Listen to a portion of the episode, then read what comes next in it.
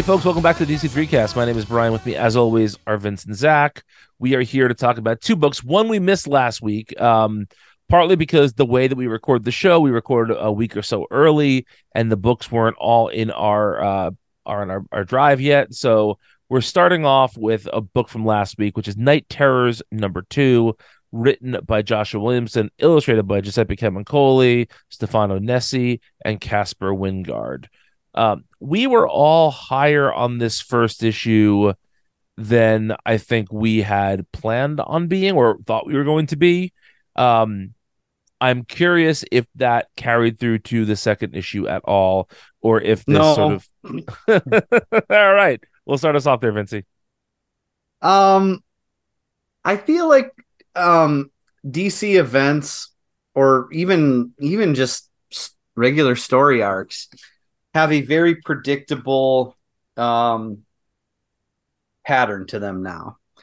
And unfortunately, I mean, I could be making this up. It's just the way it feels.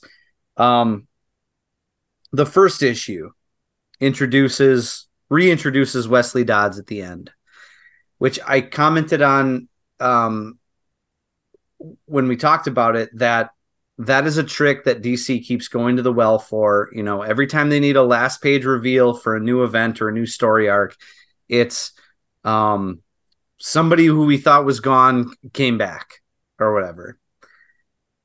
They do that constantly. But I want to see Wesley Dodds, so that's good. Like I it's pandering, but it's pandering to me and it's working. But it's good pandering, right? Yeah. Issue two, they treat they treat essentially this event's um like shadow creatures from the from Crisis or you know foot soldiers from Ninja Turtles, whatever. They're your disposable um Your cannon fodder. your cannon fodder yeah exactly they treat they treat them attacking our heroes as like the big twist or turning point of this issue or the big reveal. It happens towards the end and it's it's like the sleepless nights are here. And that's a that is a pattern again i feel like i feel like a thing that we saw with metal death metal um some of the uh like dark crisis um some of the events around the infinite frontier era. These reveals where a villain we already knew was involved and was fighting oh they're here. And that's that is the big reveal of this issue you know? It it doesn't feel momentous. It it doesn't feel like it's doing anything. It feels like it's spinning its wheels um already which I, is is troubling to me. It doesn't feel like there's a lot of story here. And when you know when you're 80% of the way through the issue and they reveal the sleepless nights are here to to fuck with you it just reads to me like okay you don't have an actual story that's that's worth six issues or eight issues or whatever this is. I don't even know. Um, my head's on fire. So um but you know what i'm you know what i'm saying right? Like it to me it feels like they don't have a long enough story here and so all the little all the little bits i liked about the first issue that were kind of advancing something or telling a story i don't feel like there's much of that here. There's a lot of I, there's a lot of exposition to explain uh, why wesley dodds knows about the nightmare stone but i gotta say none of that was interesting at all to me Zach, did you, do you have a, a counter position to that, or do Um, you someone I agree? mean, so I don't, I don't, I don't feel as negatively about it as Vince does. I, I actually enjoyed this issue a reasonable amount. Like may, maybe not quite as much as the first issue, but I still think it's.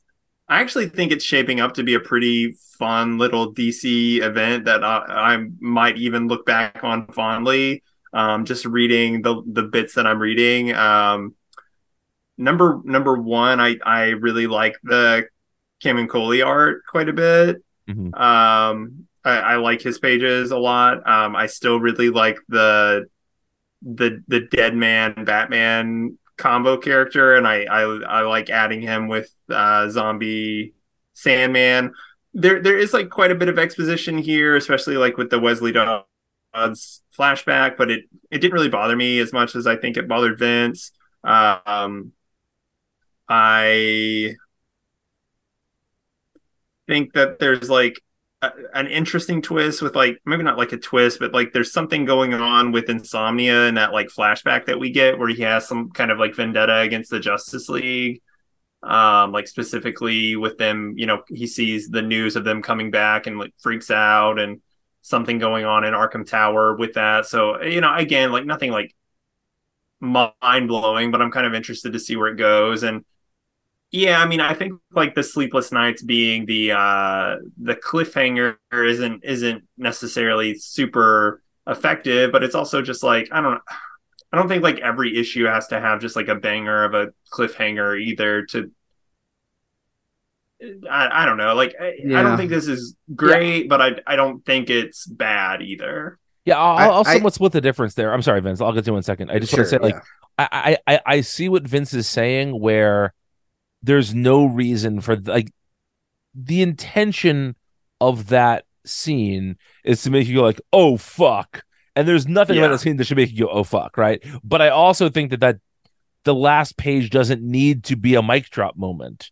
Like that would be a fine ending if it wasn't presented as a like you're gonna shit your knickers when you see this kind of an ending. But that is that is the tone that the page takes, and therefore that it feels flat. Does that somewhat split the difference between what you guys were saying? I think so. Yeah, I, I think so, and I think, um, it's fine if we disagree on this, but I do. I I think in an event comic, I think every issue does need something like that, and that's just maybe a difference in how we see it or how we approach these things. That I do think if you're if you're not doing some big goofy, crazy reveal in every issue. What are you doing it for? Um, and and my feelings on that, and again, everything comes back to Crisis, which is not necessarily fair, but like Crisis was loaded with that stuff, right? And I just think, I just think you may as well swing for the fences, um, if you're doing if you're doing an event book. Sure, yeah. sure. I mean, it, it does the the reveal is not only that the sleepless nights are here, but they they they ripped uh Red Tornado's head off. Can you believe yeah, they did yeah. that? Oh, I, I, that's fucked up and raw. The only character who has their uh parts disassembled more than Red Tornado is C3PO. it's, it's used for the same exact purpose. But is there going to be uh, a one shot comic to explain how they took apart Red. I'm referring to uh, C3PO's red arm. His no, his, red, his head is going to be even redder. Yeah. say, "Have you seen my red head?" Yeah. Uh, there will not be a, a one shot. There will be a two issue Knight Terrors about it. Ah, um, yes. But it will it will still be written by James Robinson though. Yes, it will. Yeah, and it will be weirdly released two months after the event ends. Yes. All of this tracks. Yeah. Um man, Marvel's Star Wars comics. I know this is not the place for this, but they're yes, it is. They're so lame. They, I can't you know believe how lame they are because they're trapped in this. It has to take place between two movies thing. Like they do that for so many years too. It's not even just like for a year. It's like we're spending three years between episodes five and six when when I, I think canonically it's what six weeks or something like that. Like it's not a very long time. No, but, yeah, yeah, but well, I know. think those between those movies, it's like a year. I'm pretty sure. Okay, I'm, I'm, I'm exaggerating, obviously, but there's there's there's still not three years of story to be told there. Oh yeah, no, absolutely not. And yeah, um, we're doing it. Yeah. Anyway, uh, so I as usual, I fall somewhere in between you guys. Uh, the first note I wrote I usually read the issue first, and then I I go back a second time and I take notes as I read the issue again. So the first thing I read the whole issue, but the first thing I wrote down was that insomnia was triggered by the end of Dark Crisis, like the rest of us. Yeah, um, right. because that he's actually the good guy. Yeah. um, but yeah, so yeah, this is um this is both a um, a consequence of of a really good first issue and also the consequence of having to make this story feel epic enough to take on a two month event. And I actually think that when this is all said and done, I, I'm going to guess that my thesis about this event is going to be it would have been a fine, like, Batman Deadman miniseries, but it's going to wind up being a shitty two month event. That is my my guess for how we're going to feel about this, Hmm. you know, in six weeks' time or whatever it is. Um, and that's sort of how I feel about this issue. Like I like Zach said, I think that the Boston inhabiting Bruce is pretty fun. I think that the Wesley Dodds thing, like Vincent, I, I want to see Wesley Dodds in these comics. That's good, but I, I think it's pretty funny how like if you go by what's on the page, Deadman was going to resurrect him for like a three minute conversation. And then was like, well, back to the grave with you. Like, it's just, it's a weird moment where you think you're resurrected one of the greatest heroes in in like the world history. You think you want to keep him around a little bit longer than just for this quick little Q and A session. So that Right. that that felt very, um. But I think that, like Zach said, I think the art, specifically the Camuncoli art, is really good here, and I think that there's there is something to this story. I, I I know Vince was really really um harping on the fact that insomnia basically has to come out and say like you might think I'm like the scarecrow but I'm not right and, and, and I agree that, that that part of it is routinely lame but I think that there is there is a long history of dream based villains and this could be a really fun event. I was thinking about this as I was reading this issue and feeling kind of meh about the issue. Imagine for a second if they gave really top notch creative teams these minis and said, Hey, Mark Waid and Dan Mora, you get to tell us what you think Superman's worst nightmare would be tell us that story. And but but you have to sell us on this is really his worst nightmare. This is not like it, it can't be a flavor of the week thing. It has to be we have to be really building like the ultimate superman nightmare here. And if they put that kind of thought into it th- there could be 10 15 however many really interesting miniseries where you're getting at the core of these characters and you're doing stories that feel really intrinsically true to them and this is no offense to the creative teams that are doing the miniseries for this, but a lot of times they are really good creative teams, even. right. But it doesn't. But it doesn't seem like they've been given that mandate to like shoot for the Right. fences with this. right. And if you're doing these, this event, yes, technically it's in continuity, but it's never going to be referenced again. Like, th- and because they're all nightmares, you can do anything with these. I just feel like this is a very neutered event because they're not swinging for the fences in that way. If you're going to do something that feels kind of derivative, well, then do the best version of that derivation that you can do. And this just feels like a combination of DC needing its skip months and uh it just it just doesn't feel it doesn't feel bombastic enough. It doesn't feel uh yeah, I don't know. That that's sort of my my general takeaway from this. But I have to say like the art still remains good. I'm still somewhat enjoying the main conceit. Um do I wish there was less uh decompression here? Absolutely.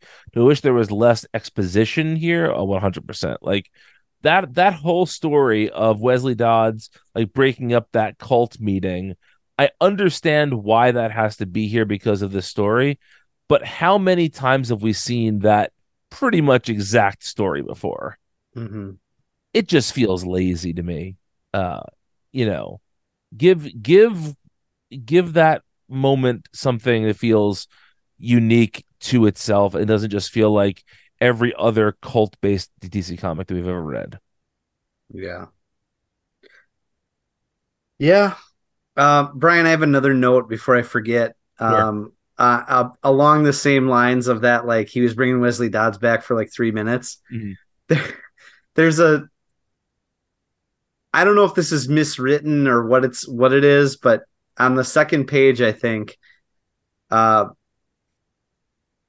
Dodds says, you're not really Batman, are you? You're some kind of ghost. And then uh Boston as Batman says, You've met Batman? How? Nothing Wesley Dodds just said indicated that he's met Batman. so I'm not sure why Boston is responding that way. I mean, I guess him saying you're not really Batman. But he's like asking him. He's like, I don't know. I, I mean, know. it's I didn't great even dialogue. think that was the. I didn't think that was the weird bit in that scene. I thought the weird bit was, um. So yeah, there's that part where you're not really Batman, are you? You're some kind of ghost. You've met Batman. How? And then he goes into the spiel about you know who, you know what's happening is and then he says the idea of time travel and mer- multiverses is the thing you question and it's like you didn't mention time travel or multiverses Yeah, at all exactly. previously Right. that's that's the weird bit of dialogue to me Yeah, that's yes, yes, well said. Which you know, again, I'm I I don't want to. I like Joshua Williamson generally. Um, I, am not accusing him of anything here, but furthering Zach's uh, pet theory that this was written by AI would be these lines that don't quite follow one another. I don't know. Uh, Um, speaking of Zach and Joshua Williamson and Batman, Zach, you read Knight Terrors number two, which came out this week, which is Knight Terrors Batman number two, rather, um, which we had we had talked about possibly following up on, but then circumstances did not lead to it. So, h- how was that second issue? And, and remind us for a second who illustrated that as well. uh, it's Guillaume March Oh, yes, yes. um i actually thought this issue was even better than the first one Okay. it it's not it's still not great but it gets pretty nutty with the idea of just like bruce going wild in his own dream world and um there's some like fun Im- imagery um Guillaume March gets to do some like Zur-En-Arrh stuff which is fun. Um it uh it does it did some cool things. I liked it. Uh I, I liked it quite a bit. The backup though instead of being a, a robin backup like the first one it was a uh green arrow backup but like specifically um roy and uh black canary and it was a total snooze. It it, it, it was really bad. Well, that's too bad. Um, um, with um, art by uh, uh, who's the uh, who's the deceased guy? Is it Clayton? Is it Clayton Henry? no, Clayton right. Henry does the book we're talking about tonight. Oh, is it Clayton? Oh, Trevor Hairsine. That's who it is. Okay. Yeah, Trevor Hairsine. All right. Well, uh, the other book we want to talk about this week is the finale of The Adventures of Superman Jon Kent, number six. This is written by Tom Taylor, illustrated by Clayton Henry, who Zach just misremembered during another book. Yeah, Um, I just want to start off by saying we had we had disagreed at one point about Clayton Henry's skill. I I went on I went to bat saying that I really enjoyed Clayton Henry. I think it was Vince that said he was like serviceable. And Yeah. I want to double down on what I said. I really like this Clayton Henry art a lot in this issue. I think he's a really good fit for this particular story. I think he's a really good fit for how Tom Taylor writes. And um I I had not been keeping up with this book month to month, but I really enjoyed looking at the art in this issue. And uh, I'm gonna save my thoughts on the story for after you guys go. But I, I just want to start off by saying that I think Clayton Henry's doing really, really good work here. Uh, agree. Vince, you want to go first? Yeah, sure. Yeah, I agree. I I, I think he is. I I think you know. Um, I think he suits the. I think he suits the exact tone that Adventures of Jon Kent Superman is going for. You know, that's my thing. I think I think with Clayton Henry, my enjoyment of his art is going to depend on the tone of the story. I think when we talked about that last time, I mentioned how much I liked. He did a, a, a um, Flash uh, run in the Walmart comics with Gail Simone writing, Mhm. and I mentioned how much I liked that, and I said he's the perfect artist for that kind of thing. And I didn't really mean like for a Walmart tier comic. I meant for a light.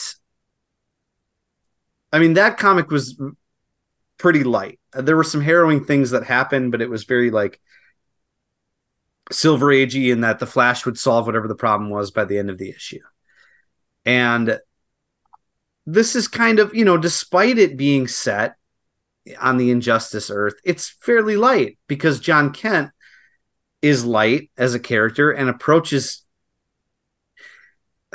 Tom Taylor does a really great job of making Jon Kent into a Superman figure who approaches conflicts differently than his father would, but also not so differently that it's out of that that he shouldn't be called Superman. You know what I mean? Yes. And I think well Clayton Hen yeah, and Clayton Henry is a great artist for that exact tone where like all right, you're on injustice, it's a dark world, but Jon is Jon is going to get through it with a hug and mm-hmm. positivity and by averting as much danger and disaster as he can by by um, releasing these uh, people that are going to be potentially executed by getting um, Superman's potential allies to abandon him before he does that. All of this stuff is done with such a light touch, and the art really goes along with that. So I think I, the tone is a big deal, and I think Henry's perfect for that. What'd you think of the issue overall? Um, I, I liked it. I again, I I I really want to praise the way that Jon is written as a Superman who is different from his father, not interchangeable at all with with Clark, and yet feels true. And um, I enjoyed that. So often, it's really hard to solve these problems in comics without a fight and you know there's a couple punches thrown but for the most part all of this conflict that that's bubbling up is solved with um, empathy and talking it out and good ideas. And that's you know that's that's refreshing. Um and i think it, i think it's really well done. I don't know how believable it necessarily is that that injustice superman is kind of subdued this way but you know, comics don't have to necessarily be believable. they, I, I think it reads really well. You're basically saying that even though Itchy's rib was hit twice, it produced two yeah. totally different tones. exactly. Okay, got it.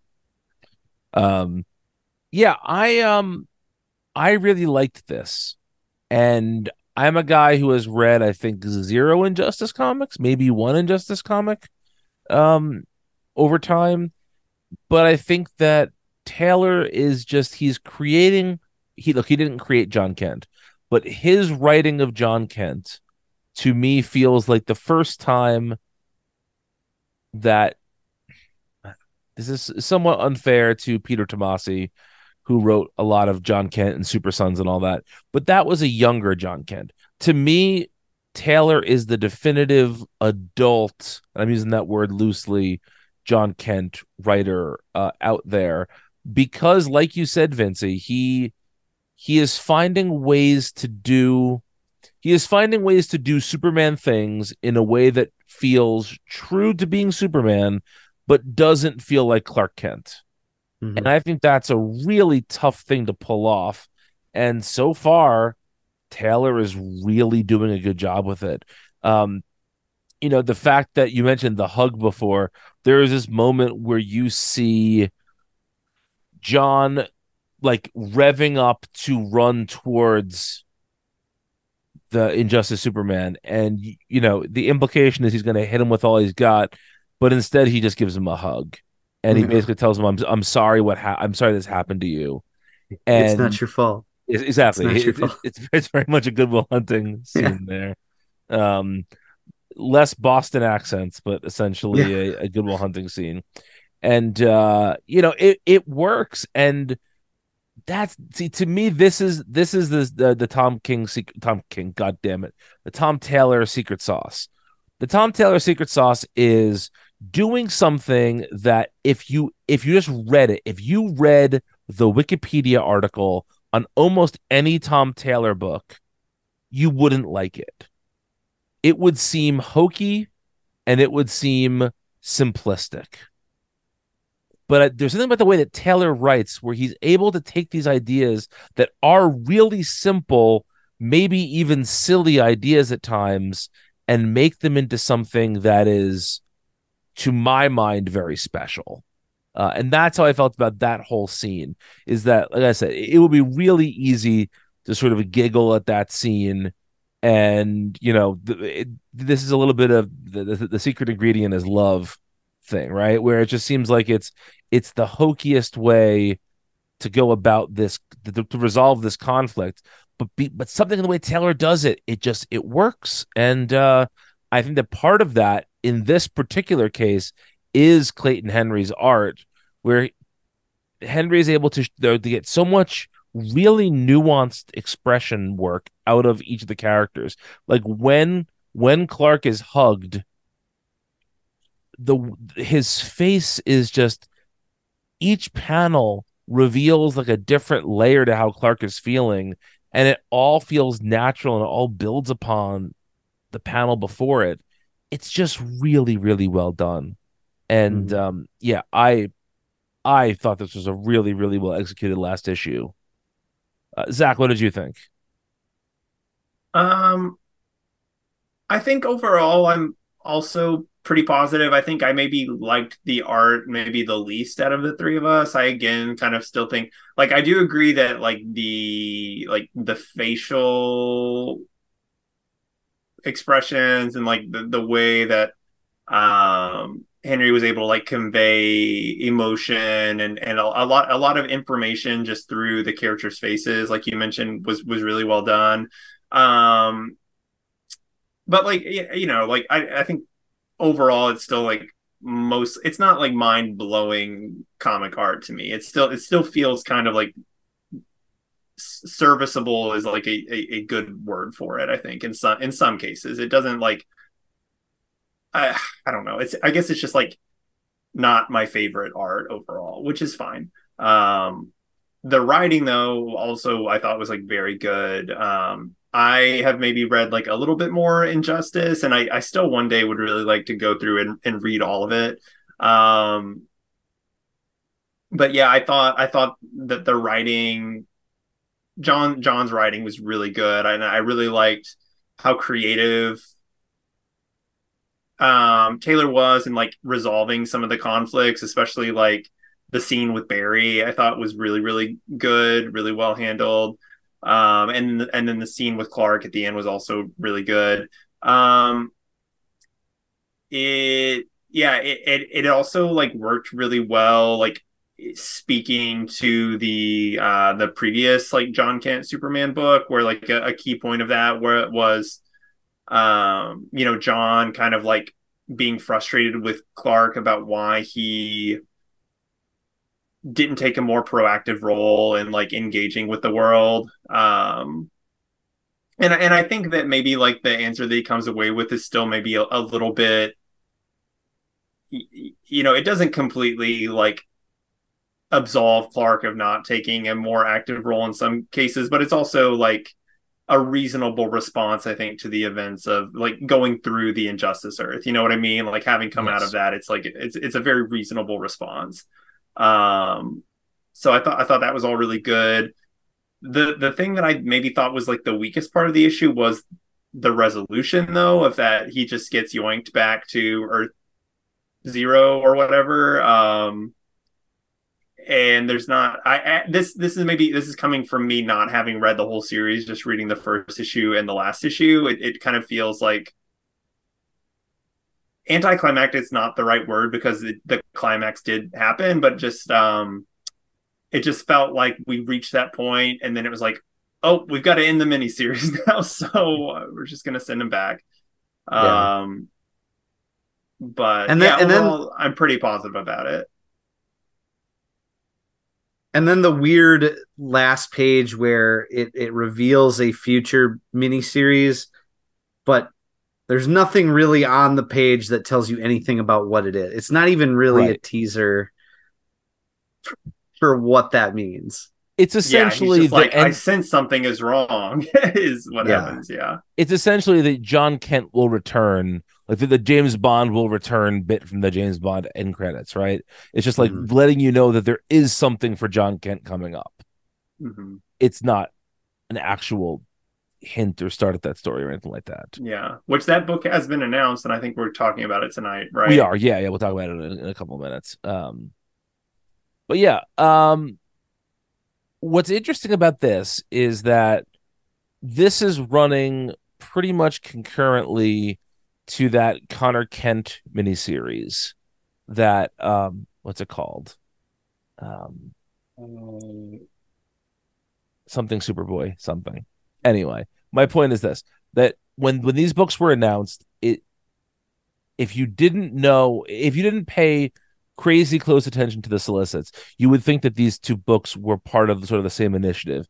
That Conner Kent book, I believe, was one of the uh, DC round robin titles that got re-solicited or whatever it was. Yeah, Um, it was, and almost uh, seemingly kind of like realigned into the Superman line because Conner's Yes. in like action, but Yeah, yeah, But- but- I haven't but- read it. It seems like it's not. though. I don't know. Exactly. What I was going to say is that both of those books seem like they were sort of birds of a feather, but this Uh-huh. seems to be much more in line with building not just the current story, but giving Jon Kent continued stuff to do. Like uh, when I read this, the my favorite part of this is just the reality that DC thinks that that Jonathan Kent's important. Because th- this story is basically just another reminder of how Jonathan Kent is now like an important part of the DC universe.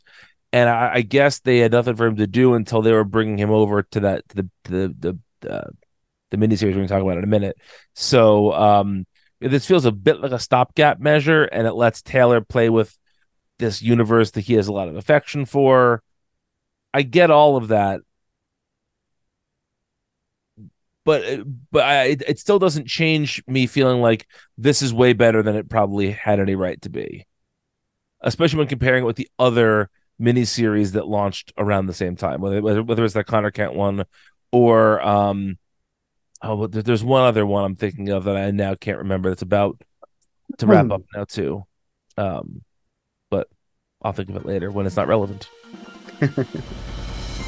Hello, denizens of Earth 1218. We're the hosts of Make Mine Multiversity, a twice monthly podcast. I'm Jaina. And I'm Elias. Make Mine Multiversity is your handy guide to all things Marvel. Each month, we get into it with long looks at the careers of Marvel creators, characters, themes, whatever. Sometimes that means we dig into all things X Men, sometimes we do a book club for Marvel series past and present, and sometimes that means figuring out which series is our heavyweight champion. Coming down by good old Skylaser to your podcatcher of choice every first and third Friday. Excelsior. Excelsior indeed. All right, well let's let's very quickly recap San Diego Comic Con 2023. Um, we are recording this on Monday, July 24th, so one day after Comic Con wrapped up, and um, I, I want to give a specific shout out to Multiversity Comics news editor Christopher Chiu-Tabet, who put together a really thorough recap of what happened at San Diego for us to. He said, "I thought you guys might might be able to use this for the podcast," and so Nice. did this just for us, which is very, very kind of him. Aw. Um, and so, uh, yeah, let's let's get into this. So, I'm just going to go in chronological order, and I'm going to ask you guys for quick reactions on it. I don't want to spend too much time in any of this. Oh, God bless me. you, Vince. Thank you. Uh, so there is a a new Outsiders book by Collin Kelly and Jackson Lanzing, aka Hive Mind, and Robert Carey, and this is basically like um, it's planetary but back characters, right? I don't think that they should get to call themselves Hive Mind. I I was actually thinking the same thing, but they do. So here we I are. don't. I don't think that they've earned that right. You, you, you- they they don't you don't think they've earned a cool nom de plume? Yeah, no, I don't think they've gotten to that, that point. It feels like giving yourself your own nickname. You know what I mean? yeah, yeah, exactly. Um, but Zach, you are the planetary boy. Yeah, I mean, I would love to have a, a cool planetary that's not attached to a problematic name and then was good. Um, and they are really going for the planetary imagery. You know, they even have a drummer and they made um they made uh Batwing Luke Fox look like the the character from Planetary. I'm, I forget his name at the moment, but uh yeah, I um I don't know. I guess I'll like reserve judgment until the book's actually out, but uh I don't have a lot of lot of hope. We are all pretty low on Hive Mind. Yeah. I'm only saying that because I'm sick of calling them the hacktivist guys, which is how I always refer to them. Um, Yeah. But uh, Maybe they were tired of that too, and so that's why they made their own nickname. well, well said. Yeah. Um, Vince, any thoughts on this? No, not really. Not not. It's gonna be planetary, superficially only, and Pino.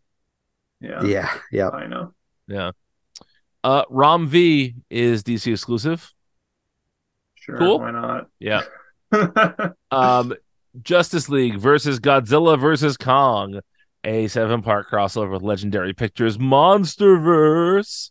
Um, I love goofy shit in comics. This could be a lot of fun, except, sorry to folks, I'm to not to mention it's written by uh, Brian Buccellato and art by Christian Duce, both of whom are fine, but not the people I would go to for like a kick ass miniseries. yeah.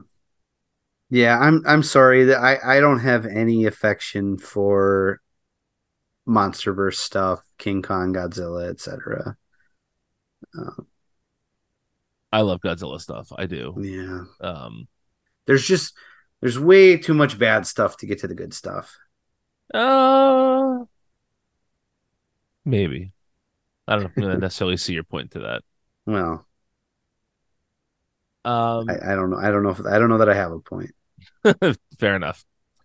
Uh, so next up, and this is what we were referring to at the end of the Jon Kent discussion Titans Beast World, a new event that is launching in November with a series of the same name. It is a Beast Boy uh focus series and apparently Jon Kent is also part of it.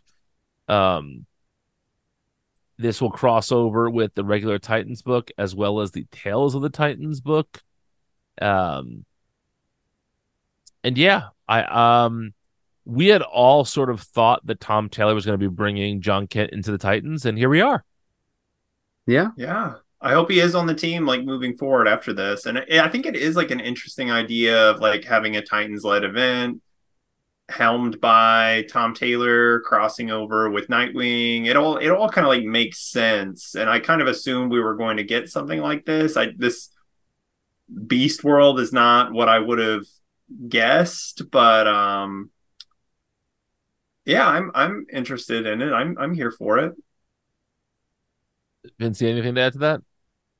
Um, yeah, I, I like the team involved. I like the.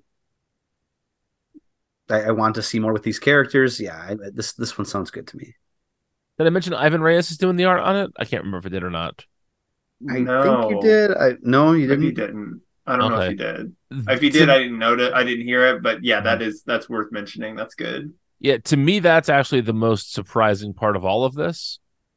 Uh, Reyes has been a, a- someone who did real big work at DC, and then in a kind of fun way has been doing smaller stuff. They were part of the rotation on the Arkham Tower stuff, Right. and that felt like, oh, it's odd that they're not doing like an event book, but they're doing this like one part of this Detective Comics arc, right? Um, but it's kind of cool to see Reyes doing different stuff, and so I think I think that this is a fun fit. Um, and there's going to be a big Starro piece of this, and Starro by Ivan Reyes sounds great to me. yeah. So that same panel Yeah. by Jim Lee, a uh, a Return of Superman special. Now, if you recall, a few months ago we got a Death of Superman special that was weird and had a couple of good things and a couple of not so good things. Well, uh, we're getting a Return of Superman special. What's uh, similar to the last one is that this has the team of Dan Jurgens, Louise Simonson, Jerry Ordway, and Karl Kesel, who were the writers on the four Superman books, uh, with Jurgens and Brett Breeding on art, who were two of the artists on those books, uh, telling stories of Steel, the Eradicator, Cyborg Superman, and Superboy. So you know, I am, I am a fan of that era of Superman comics, mostly because of nostalgia, but also because I do think some fun stuff happened during that time. So that's fun to me. Do you, do you boys have any thoughts on this uh, issue? I mean, in my in in my my brain just uh, coasted over it, thinking that it was the same thing as that other book being re-released in some form. But oh, okay, um, no one is the I- I didn't- one's I to return. yeah, I get it. I get it. I I didn't think that that one shot was that good, um, the first time around. So I don't really, not really looking for. I'm I'm willing to be converted, but I I'm just know. here for more Louis Simonson, essentially. Yeah, yeah. Zach, Uh, yeah, I think it could be fun. I actually did kind of like that issue. Um, a little bit. So yeah, I, I I think it's cool that they're doing more.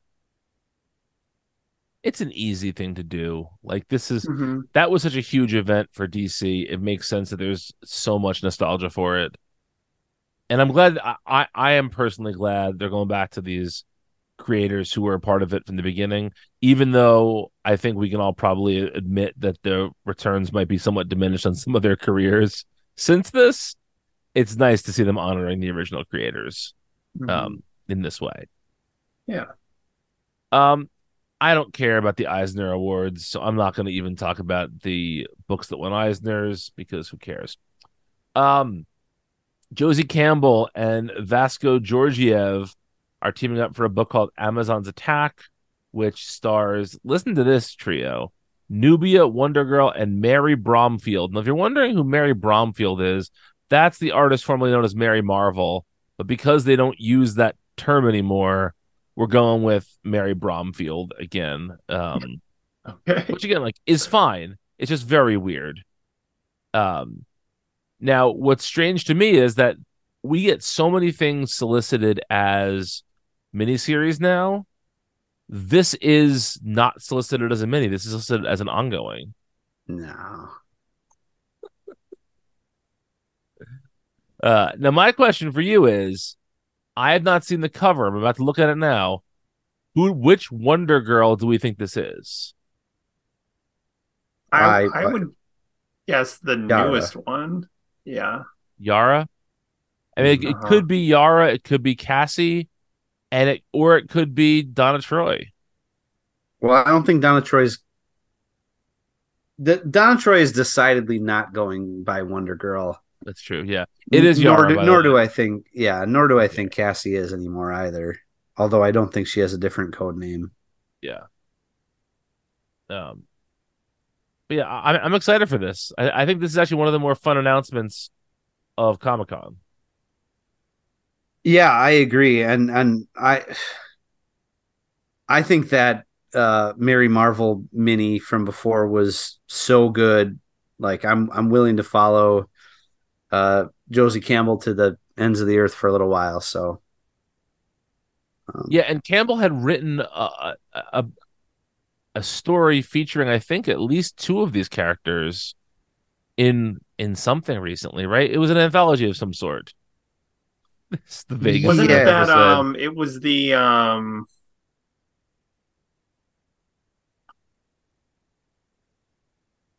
what was it? There's no way to know. Oh, it which it was the Mary Marvel mini, right? No, no, no. There was there was another like after that. Oh. There was a Josie Campbell written story that featured Mary and some of the Wonder characters. Was Yeah. it in was it in Wonder Woman 800? It might have been in Wonder Woman 800. That might have been that might have been what it was. Yeah. yeah. Yeah. Uh, again, there, there is no way to actually fact check this, so please don't email us or whatever. Um, but yeah, I'm excited for that. Zach, any thoughts about this? Uh, yeah, I think I think it's cool. Uh, I mean, you, you know, I'm already uh, kind of in for a penny, in for the in for a pound on the new uh, Wonder Woman status quo. So, uh, yeah, I'm here for it. Okay. Up next is the news I can't wait to talk about. Which is that there's going to be both Crisis on Infinite Earths and Watchmen animated films next year. Sure. Who gives a fuck? Crisis could be fun. Like I, I, I, I am bewildered at the thought of how they're going to adapt Crisis in the DC like animated um continuity because it just seems so messy and naughty. But that could be fun.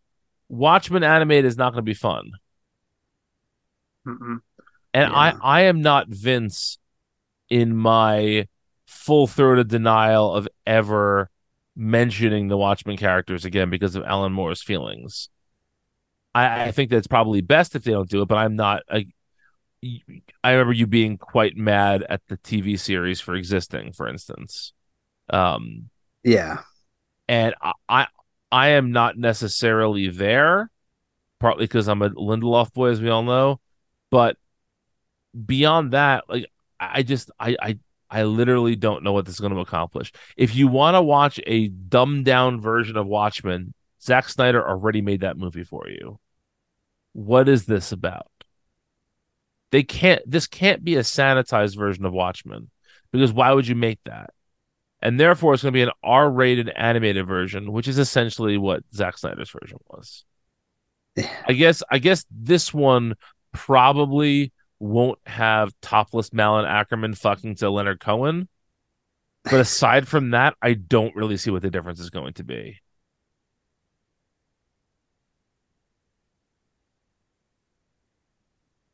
Yeah. Um I think it's funny that I mean obviously I don't I don't think you if you if you if you tell an accurate Watchmen story, I think it has to be R because um you know there is nudity, there is uh violence that probably goes beyond the PG-13. But I think it's interesting how much they market both with the Snyder movie and everything really now to do with Watchmen, how much they market like it's don't worry, it's R rated. It's not like Watchmen the comic was this like vulgar you know, any mature uh, R rated stuff in there was was pretty thoughtfully, tastefully done, you know. Yeah. I just think it's weird that it gets this. I mean, every time they mention it, they they they make sure you know. Oh, don't worry, it's R rated. Not your mom's comic book. And like, I I don't even know if they said fuck in the com in the original comic. I can't. Maybe I I kind of don't think so. I kind of Doesn't There might- say, "Oh, my fucking boner's gone"? no, he doesn't. Yeah, I don't think that's a direct quote. No. Um. no, I, I almost don't even think they do. And if they do, it's if they do, it's way less than the script for this uh the Zack Snyder Watchmen. Like they they peppered that thing with with more, more vulgarity, like decidedly, which is again just a weird choice. They had to make Matthew Goode interesting somehow. So Well, he wasn't even the one saying fuck all the time. I, I, I, any opportunity I can take to shit on that performance, I will, because that is the worst part of that movie. Oh, you. Um, I, I just, it's it's just weird to me. It's just weird. It's not, you know, the Watchmen is this mature. It's mature in that like kids would think it was boring if they read it, you know. Yeah. And it's when you talk that about it deals it deals with actual adult issues in some ways. Yeah.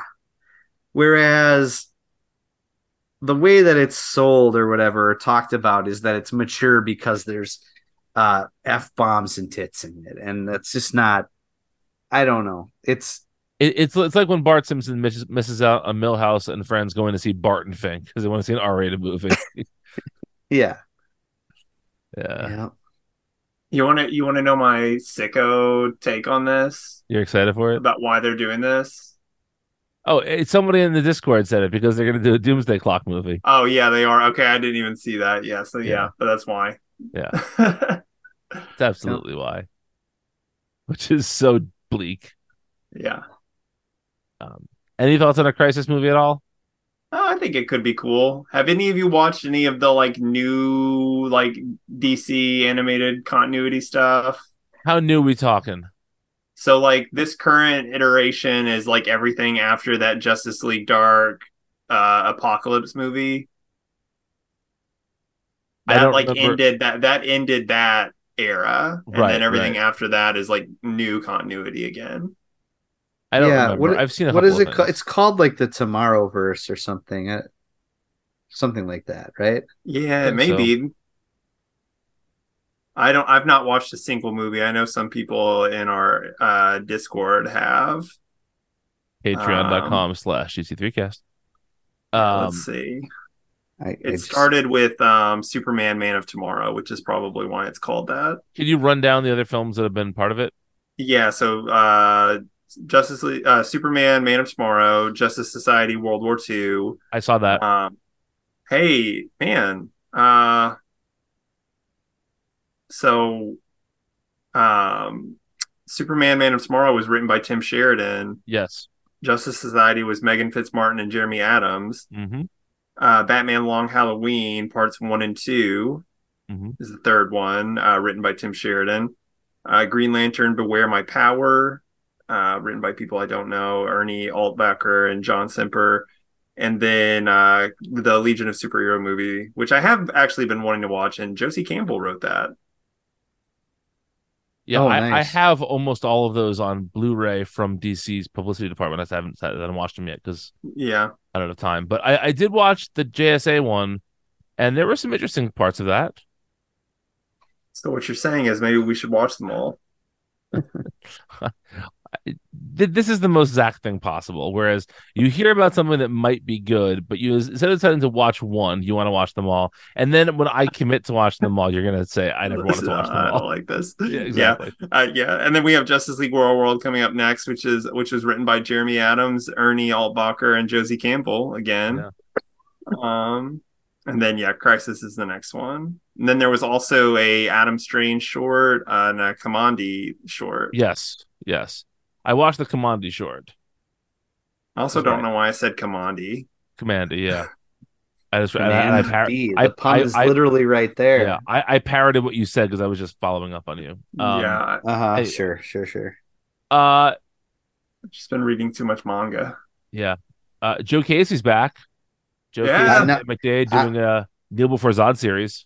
I am excited for that. Yes, both for Joe Casey and Dan McDaid. I'm excited for those two. I'm not so excited about a Zod series. Oh no, I don't care about the subject matter at all. But that creative team. Yeah, I think it could be. I think it could be good, even though it is. Oh, sorry, gosh, I think it could be good, even though it's Zod. Well, it, it's it's not just Zod. It's also Zod, it's like Zod on Krypton. Krypton. Yeah, Yeah. Yeah. yeah. The story that never needed to be told. Nope. Nope. Nope. Nope. Well, But we Joe find out that Zod has- is actually Clark's dad. That is coming one of these days. um.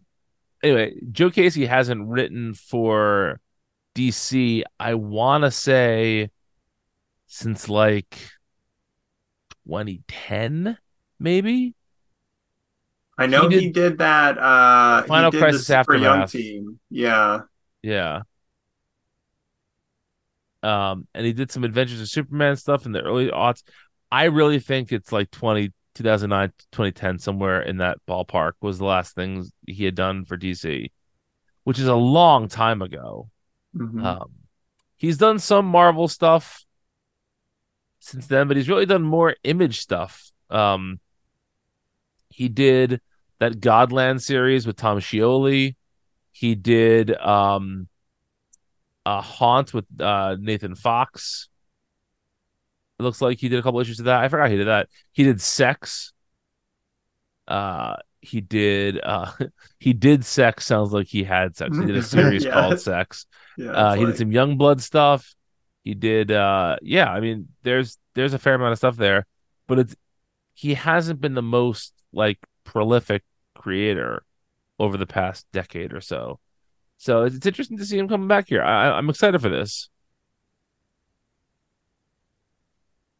Uh, we're getting a Lightning miniseries, The Daughter of Black. Uh, not I'm sorry, graphic novel, Daughter of Black Lightning uh, written by Lily J. Allen and illustrated. Sorry, illustrated by Lily J. Allen il- written by Sherri L. Smith, who wrote one of the Avatar, The Last Airbender books. Uh, it's a Hmm. young reader's book, but that should be fun. And uh, there's a sequel to Batman and Robin and Howard, which came out I think last year, called Batman and Robin and Howard Summer Breakdown. Yeah. Um, and then there's a couple of last beats from the DC Solicits, which just came out today as well. Um, which is that there is a new and Vince, I know you gotta hold on to your pants. You're so excited about this. a new Christian Ward uh, Black Label series called Batman City of Madness, um, which is fine, I suppose. Uh, there's also a Supergirl special from Rico Tamaki and Skylar Patridge, which talks about uh, Kara feeling redundant since Power Girl has returned, which is interesting, I guess. I can't remember any any time that Power Girl was uh, more important than Supergirl in a very long time. So this that I, I suppose that part of the story is interesting. And then there's an Aquaman and the Lost Kingdom special, which is just a bunch of uh like uh, just just just a bunch of Aquaman stuff before the movie comes out, even though it seems like uh none of this is gonna be in continuity. Yeah. But there's but there's one thing I want to talk about in the solicits that I have not seen talked about anywhere. And I'm curious as to what you boys think of this. Let me pull. I had to click away from it. Let me pull it back up. So when I was scrolling through the solicits, I got to the um, October issue of Green Lantern, and I was taken by who was listed as the co-writer on that issue. Oh, It turns out they're not a co-writer; that there is a um, essentially there is a backup in that issue that is written by this person.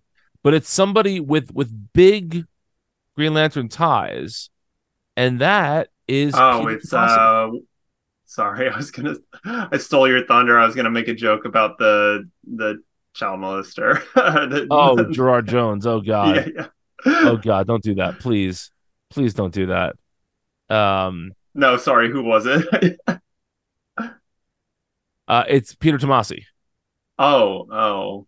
So, so here's why. Okay, so and it's the the story is illustrated by David LaFuente. It says meet the new character Sinson, S I N S O N, in the first installment of a prelude story to the upcoming Sinister Sons by Peter J. Tomasi and David LaFuente. Oh, Have we heard anything about Sinister Sons yet? I don't think so. Why is his name Sin Son? I It's the don't know, dumbest thing I've ever heard. Maybe that's just a placeholder. Mm, I don't know. I I don't know. would not know that. Um, What, the, what is this?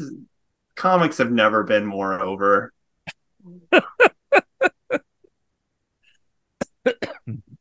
um I mean, I'm not opposed to Tomasi and LaFuente having some sort of Green Lantern book. I am.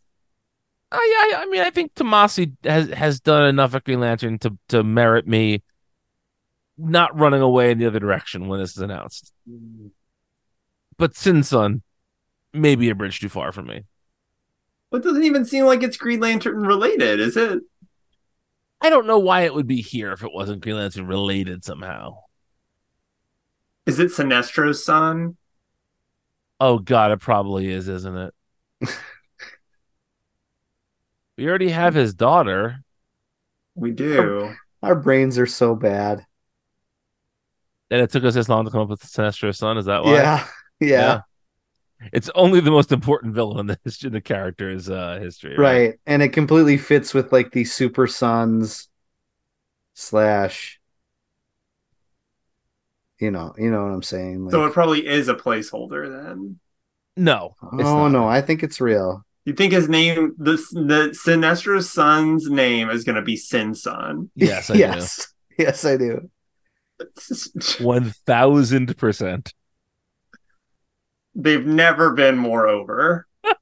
All right. So it's I've been Sinister- saying it's Sinister Sons plural.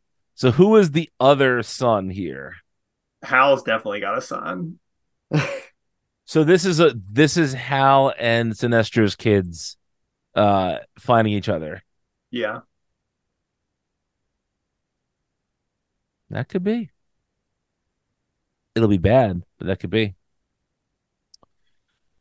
Well, folks, Why that that wraps up we have to deal with. Yeah, that wraps up all the news in the last few weeks. Uh thank you for listening. Vincey, what comes out next week?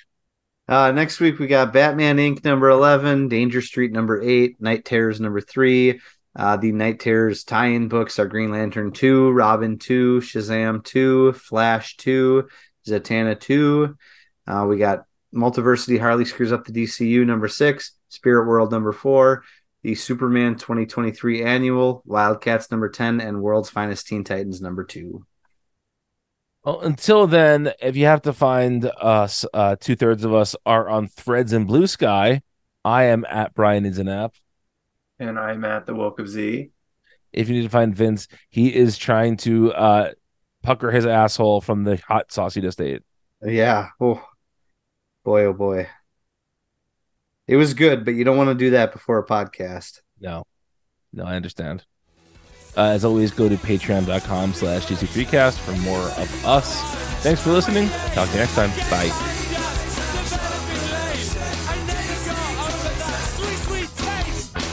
Vince is dying right now, by the way. Yeah, I I had some chicken with the Carolina Reaper sauce on it, and my head is on fire.